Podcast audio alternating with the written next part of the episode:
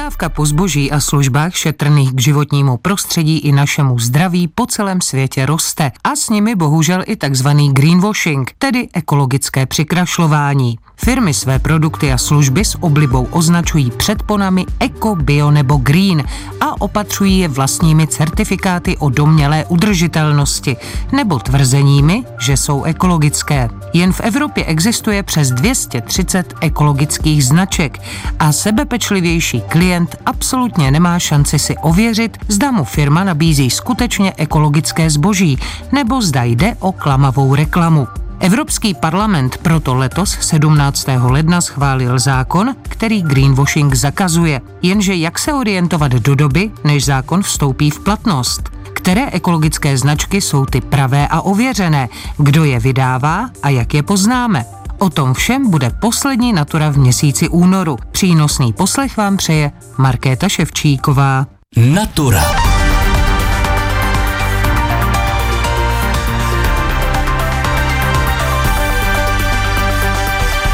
Zákon, který zelené přikrašlování neboli greenwashing zakazuje, schválil Evropský parlament před měsícem. Už několik let u nás ale funguje iniciativa No Greenwashing, která na nekalé a klamavé praktiky některých firm upozorňuje a zároveň vysvětluje, jak je poznat.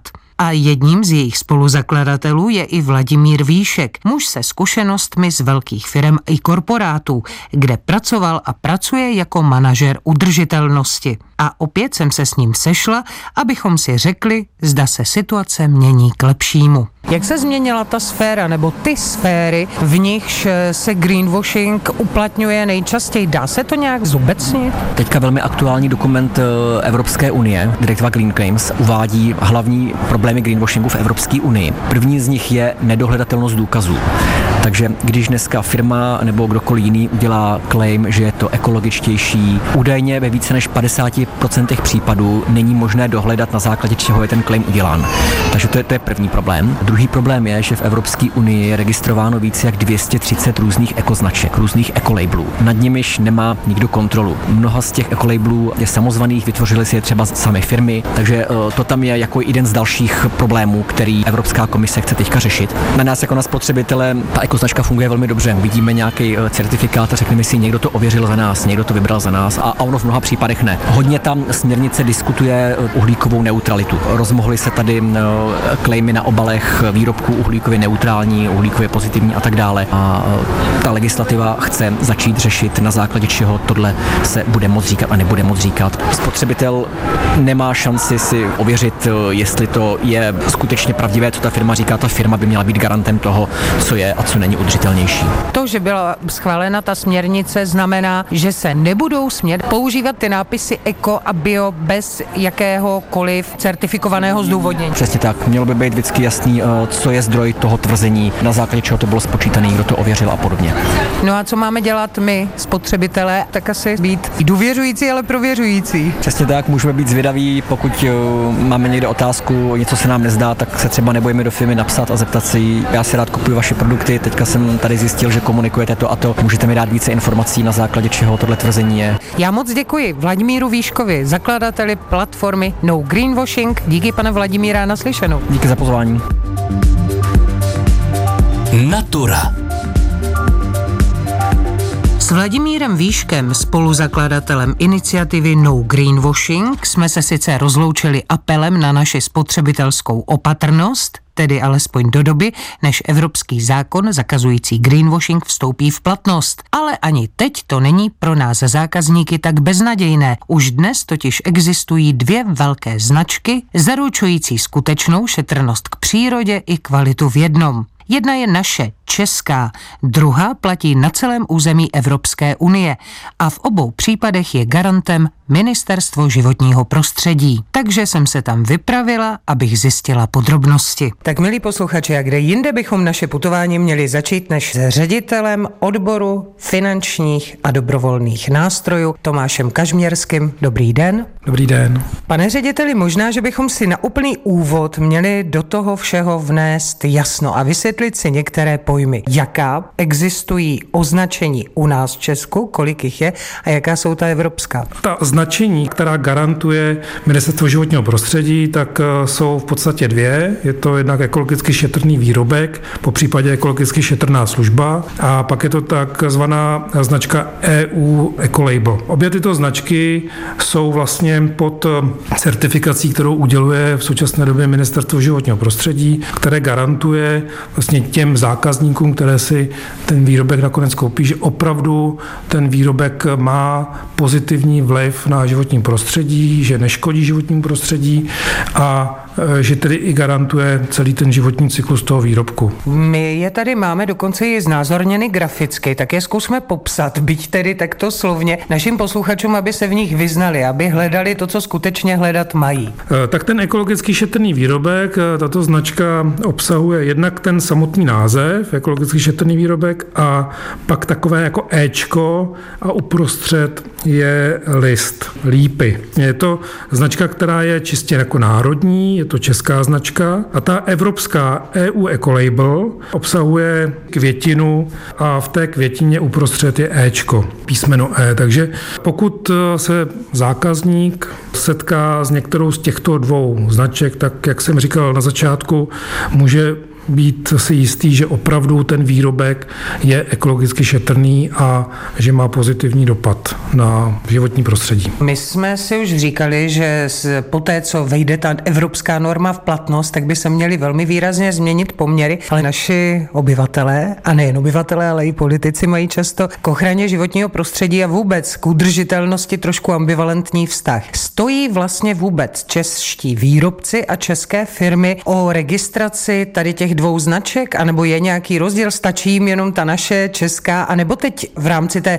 nové legislativy více stojí i o tu ecolabel květinku, nebo Euroflower, jak se jí říká? Tak já bych to měl uvést s tím, že se jedná o dobrovolné značení, to znamená, firmy si mohou o tyto značky požádat na ministerstvo životního prostředí, ale není to povinnost. Samozřejmě eh, v minulosti ten přístup těch firm byl čistě pragmatický, protože oni si říkali, má to pro nás nějakou výhodu, nemá to pro nás výhodu. Je pravda, že jsou s tím spojené nějaké jako procesy ověřování toho výrobku, kdy poměrně přísně eh, zvažujeme a posuzujeme, zda ten výrobek opravdu splňuje ty přísné ekologické limity a jsou s tím spojené i nějaké poplatky roční. Ono se to v průběhu času ale mění a firmy si uvědomují, že čím dál tím více vlastně bude záviset na tom, za ten výrobek opravdu bude mít eh, tu přidanou hodnotu v tom, že má označení, že je ekologicky šetrný. A to nejen vůči zákazníkům, kteří to začínají čím dál tím více vyhledávat, ale i vlastně vůči tomu, že třeba ve veřejné správě eh, budou veřejné zakázky, které budou vyžadovat, aby ty poptávané produkty, například nábytek, počítače a podobně, takové označení měly. No vidíte, teď jsme narazili na to, z jakých segmentů se nejvíce rekrutují ti žadatelé o ty ekologické certifikáty. Já jsem byla třeba překvapená, že mohou i tiskařské firmy firmy žádat o tu certifikaci, tak to asi málo kterého z našich posluchačů napadne. Takže odkud přicházejí ti vaši nejčastější žadatelé v současné době, nebo mění se nějak to spektrum? To spektrum je asi nejvíce u těch výrobků, které jsou v tom maloobchodu, když to velmi jako zobecním. Jo. Samozřejmě my tam máme velkou škálu výrobků, počínaje jako průmyslovými výrobky, jako jsou třeba různá maziva. Zmiňovala jste ty tiskařské záležitosti jako papír a to znamená i potom vlastně ty výrobky, které jsou z toho papíru jako vyráběny, jako jsou různé katalogy, letáky a podobně. Ale tam, kde to nejvíc firmy využívají, tak eh, jsou v oblasti jako drogerie, kosmetiky, to jsou různé hygienické výrobky, prací výrobky, mycí prostředky, čistící prostředky. Oblast jako hobby marketu, to znamená různé podlahové krytiny, jsou to substráty na zahrádky a třeba barvy laky. No, my jsme tady zmínili, že firmy se chovají pragmaticky a vycházejí vstříc touhám a potřebám svých zákazníků zákazníků, ale ono je těch výhod určitě vícero. Tak kdybyste měl vzpomenout na ty nejzásadnější? Tak samozřejmě výhoda pro ty výrobce, ty producenty je v tom, že mají značku, která je garantovaná, která je garantovaná státem, který má jasná pravidla pro to, jakým způsobem označovat ty výrobky, že jsou environmentálně šetrné. Samozřejmě ministerstvo se snaží o to, aby ty výrobky byly zviditelněné, to znamená, máme samostatné stránky, jako značky ekoznačka.cz, kde vlastně kdokoliv, kdo se zajímá a chce si najít ten svůj produkt, tak může tyto výrobky si tam najít. A samozřejmě se snažíme i o to, aby jsme komunikovali s obchodními řetězci, které tyto výrobky označují ve svých obchodech a je i důležité to, že existuje v těch firmách nějaká firmní kultura. Některé firmy, hlavně nadnárodní firmy, mají strategii toho, že se chtějí chovat environmentálně šetrně a toto je právě pro ně příležitost, jakým způsobem to vyjádřit jako navenek. To znamená, označíme své výrobky touto značkou a tím pádem dáváme najevo i veřejnosti, že to myslíme vážně z oblasti životního prostředí a z dopady na životní prostředí. Tak pravil Tomáš Kažměrský, ředitel odboru finanční finančních a dobrovolných nástrojů Ministerstva životního prostředí. Já vám děkuji, pane řediteli, naslyšenou. Já taky děkuji. Naschledanou.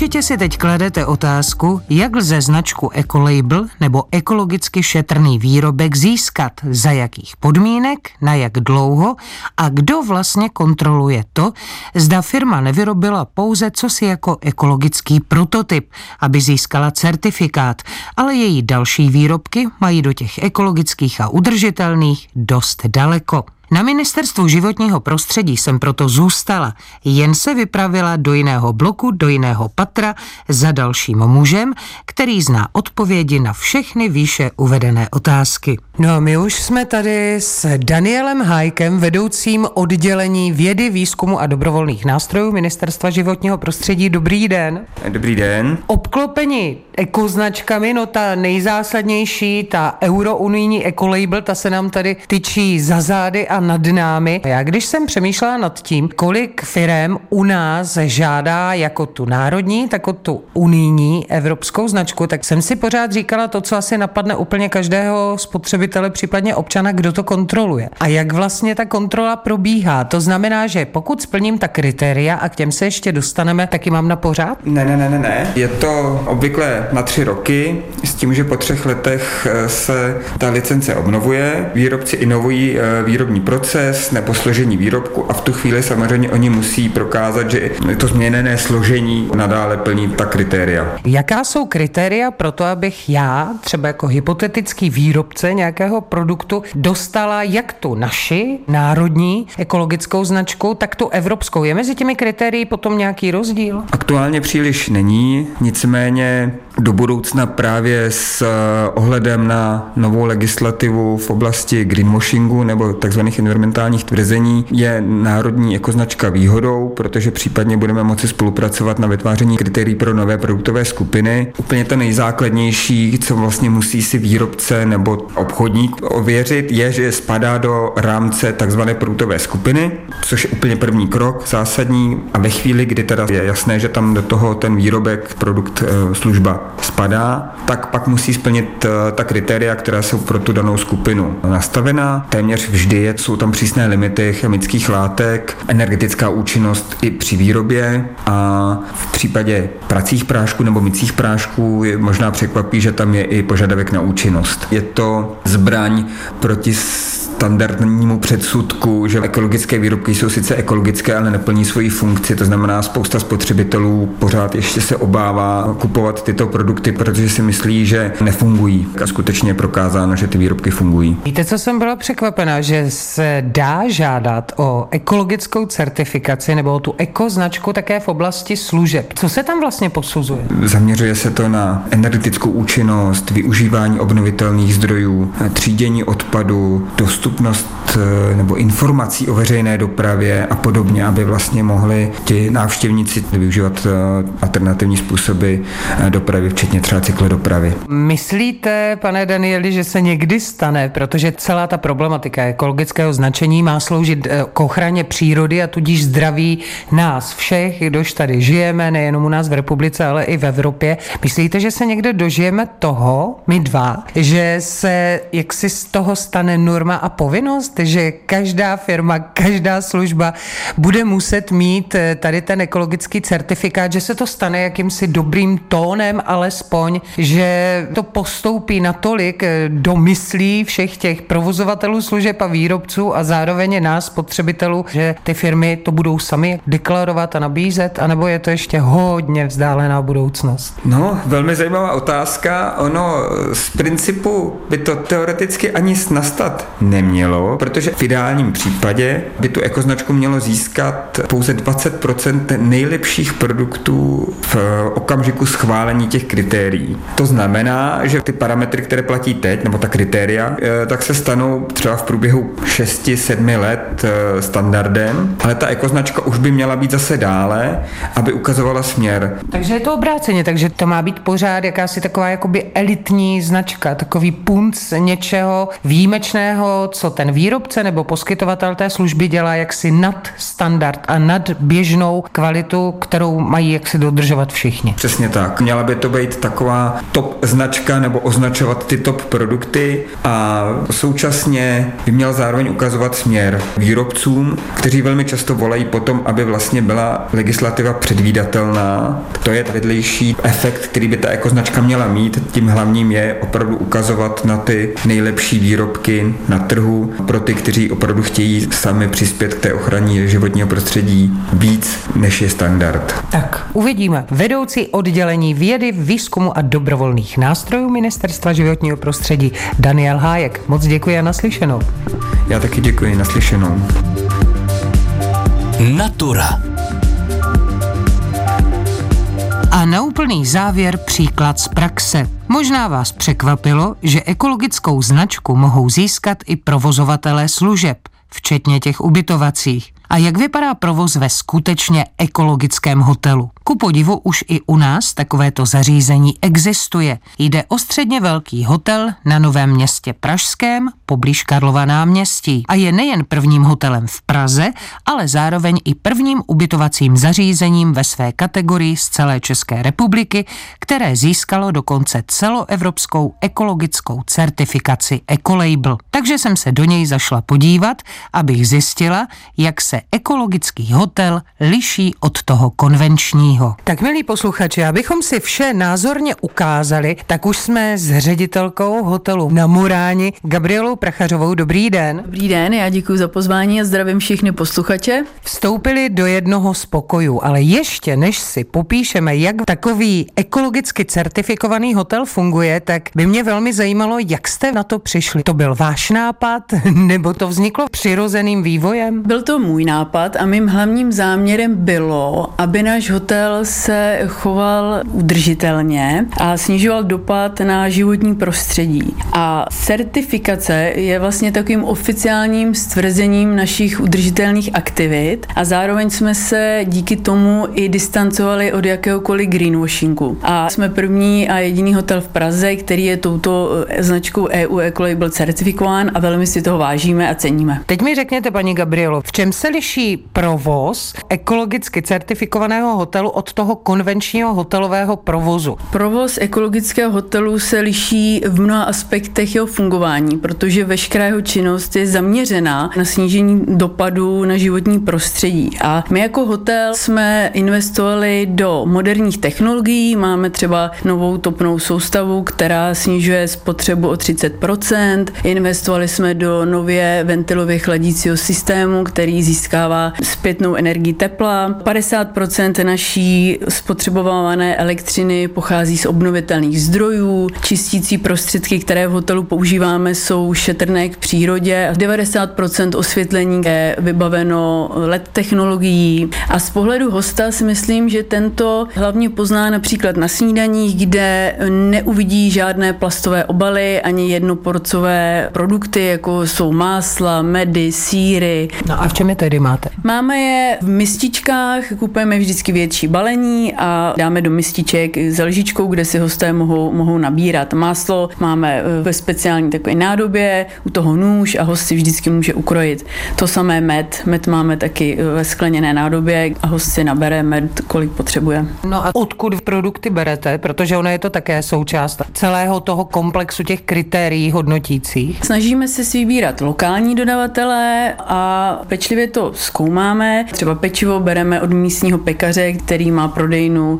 20 eh, metrů od našeho hotelu. No, teď si pojďme ukázat ta chytrá řešení v tom pokoji, když už tady jsme. Vy jste nedávno nebo během covidu prováděli rozsáhlou rekonstrukci a vy jste mě tady upozorňovala na to, že ta rekonstrukce ale nemusí být nutně extrémně drahá, že se dají použít řešení, která budou vypadat krásně a přitom nebudou zatěžovat přírodu a přitom budou jaksi i velmi funkční. Ano, tak například jsme recyklovali nábytek, měli jsme tu nábytek, který se nám líbil a byl velmi kvalitní, ale už na něm bylo vidět nějaké to opotřebení, tak jsme ho zrestaurovali kompletně a používáme ho dál. Dále jsme třeba na pokojích eh, se zbavili plastových šanonů a instalovali jsme takové stojánky s QR kódem. Také jsme instalovali do všech pokojů takzvané touchpointy, kde si host může přečíst o našich udržitelných aktivitách a o tom, jak nám může pomoci. A na jednotlivé chodby hotelu jsme nainstalovali koše na třídění odpadu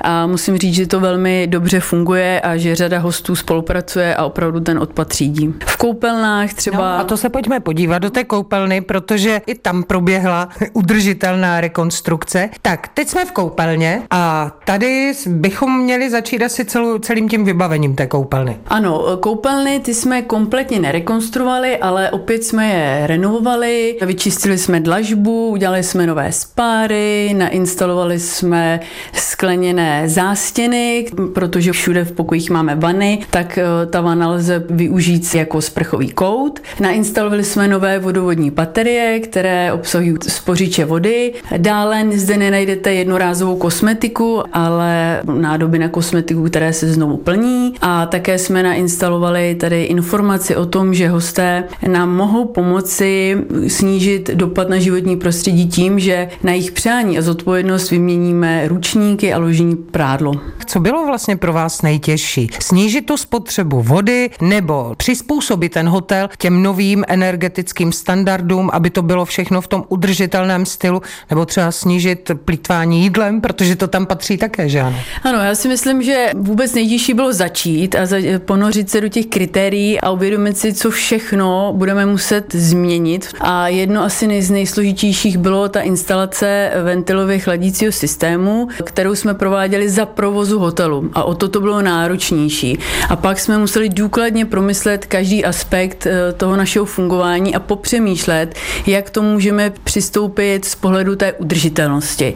Ale ve finále nejenom, že máme dobrý pocit v tom, že přispíváme ke snížení dopadu na životní prostředí, ale i nám to samozřejmě přineslo úsporu nákladů a i to, že díky této certifikaci EU Ecolabel, že jsme se stali i plnohodnotnými partnery pro firmy, které hledají ekologické ubytování. A zde vidíme velký nárůst poptávky. Většinou jsou to nadnárodní firmy, globální nebo i velké korporáty a banky. Oni mají ve svých standardech zakotveno to, že by měli poptávat eh, ubytování v ekologicky certifikovaných hotelech. Takže jsme jejich plnohodnotným partnerem a v tomto směru jsme takovými průkopníky. No, tak já doufám, že jste třeba inspirovala i další provozovatele jakýchkoliv služeb, že to jde. Já moc děkuji naší průvodkyni hotelu na Morání, jeho ředitelce Gabriele Prachařové. Děkuji a naslyšenou. Já vám moc děkuji za pozvání a hezký den. Děkuji. Loučím se také já. Dovolím si být tentokrát osobní, protože právě tímto dílem Natura, co by ekologický týdeník Českého rozhlasu po deseti letech končí. Přesto doufám, že se v éteru nějakou formou potkáme. Takže se loučím, krásné dny s přírodou a v přírodě vám přeje Markéta Ševčíková.